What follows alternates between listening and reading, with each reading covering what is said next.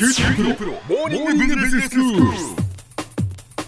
今日の講師は九州大学ビジネススクールで異文化コミュニケーションがご専門の鈴木雄文先生です。よろしくお願いします。よろしくお願いします。えー前回からイギリスの歴史シリーズの中で、えーイギリスの EU 離脱という問題についてお話をいただいています。はい、そうですね。はいえっ、と3年ほど前にさせていただいた時は特番的な形でしましたけども、今回はそのイギリスの近代史のまあ一環としてお話をしているわけなんですけれども、えーまあ前回は国民投票の当時のこと、その結果についてどう考えるかといったようなことをまあ見てきたわけなんですけれども、はい皆さんご存知の通り、ここのところ大きな動きがあったわけですね。でどうしてそれがあったかというとそもそもは国民投票の後イギリスが EU に対して正式に離脱の通知をしたのが2年前2017年の3月29日だったわけです。で交渉期限えどういうふうに離脱をしますかという交渉をするのが2年間と予定されていて、えー2019年の3月29日に、えまあ、離脱を迎えるという形を取り決めてたわけですね、はい関係者が。ところが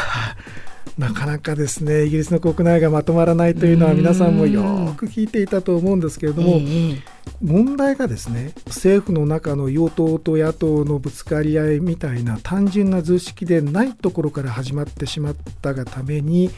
何をどう策を浪してもうまくいかないという状態が生じちゃったわけなんですね。でそれは元はといえば実はその国民投票で離脱派が勝つだろうということは実は離脱を支持していた人たちの中のかなりの人たちも予想してなかったという嫌いがあるんですね。それで、えー、とどちらの側も離脱の側も残留の側ももし離脱になっちゃったらどうするんだということを思い描けないでいるうちに国民投票の結果が出てしまったというところがありまして、はい。まあ、一気に事態が流動化したわけですね。ええ。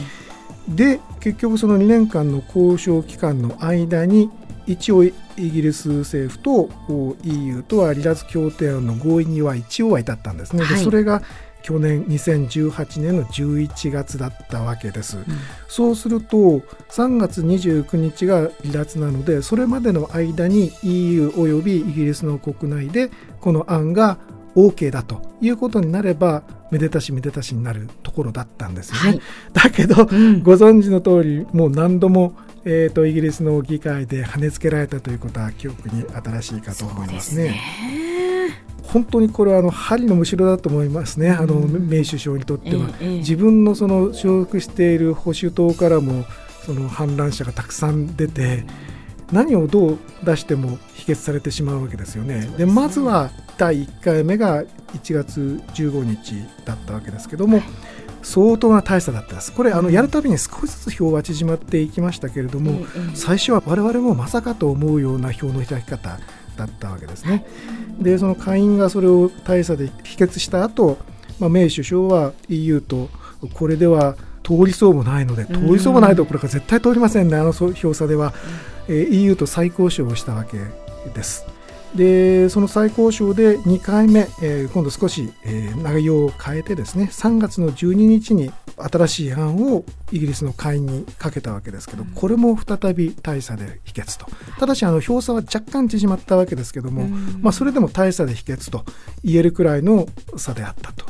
いうわけなんです。でその後に考えましたね。3月29日の締め切りを前にして一体どうすればいいんだということになってですね、予備的な投票をしたのを覚えてらっしゃるでしょうか。つまりこの中身だったらどうだろうと否決されたらまたあのやり直してもう一回かけるんじゃなくて、もう案をいろんな案をドーッと出して、はい一つ一つこれはどうだというその探りを入れるまあ模擬投票とは言言っていいのかなあのジャブを出して反応を見るというようなその票の取り方をしたわけですよ。ところがその時に出した8つの パターンが全て否決だったんですね。ということは何をどうしようと思ってもダメと言われてるようなもので。あの8つですから八方塞がりですね本当に。もう本当にどうしようもないわけです。どうするのってことですよね。ねここをね耐えるというのは本当にすごいですよね。あのサッチャー首相などはもう勢いにあの任せて自分のブルドーザー方式でのやり方を通したところがありますけどメイ首相の場合はもう名誉も何もなくてですね、うん、本当にあのどちら行ってもあの文句ばかり言われるという大変なあの役割を担っているわけなんですけども、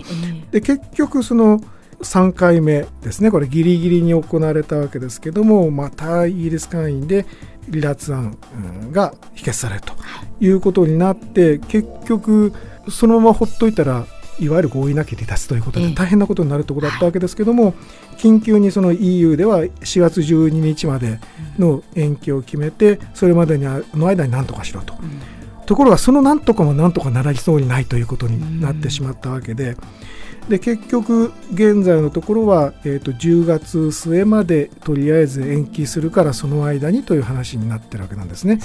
EU の中にはもっと厳しくして、あのこんなに待てないというところもありましたし年度末まで1年待とうという勢力もあったようですけれどもその間を取った形になったんでしょうかね。じゃあイギリスがですねそれだけまあ約半年ですかね、はい、延期してもらってじゃあめでたくしめでたしで何か案がまとまるのか。うん。そうは思えないですよね、ね、もうなかなかこの流れを見ていると。はい。最初のですね48対52の残留と離脱の国民投票があった時に、まあ、いろんなその見方が流れていてこれが原因だったんじゃないかとかっていうのがいろいろあるんですけどそういう話がいっぱい出てくる背景にはちょっとした差でひっくり返ってただろうと、だからほんのちょっとしたことが決定的に響いた可能性があるということで皆さんいろんなことをおっしゃるわけですね。で当時タイムズも、えーと8つぐらいそういう理由を言ってたんですけれども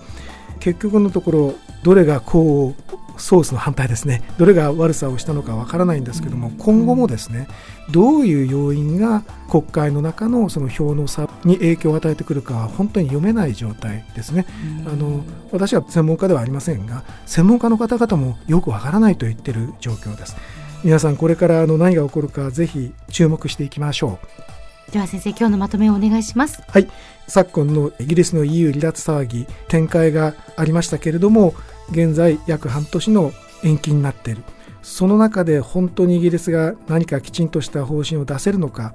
離脱になるのかはたまた残留なのかそれともそれ以外か注目したいところだというお話をしました。今日の講師は九州大学ビジネススクールで異文化コミュニケーションがご専門の鈴木雄文先生でした。どうもありがとうございました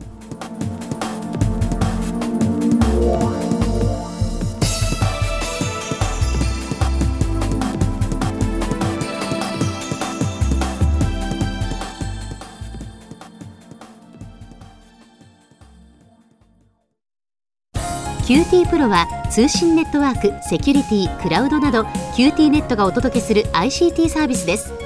九州中に展開した光ファイバー網を基盤に一番身近なビジネスパートナーとして九州の企業自治体の皆様をサポートします。詳しくは QT プロで検索を。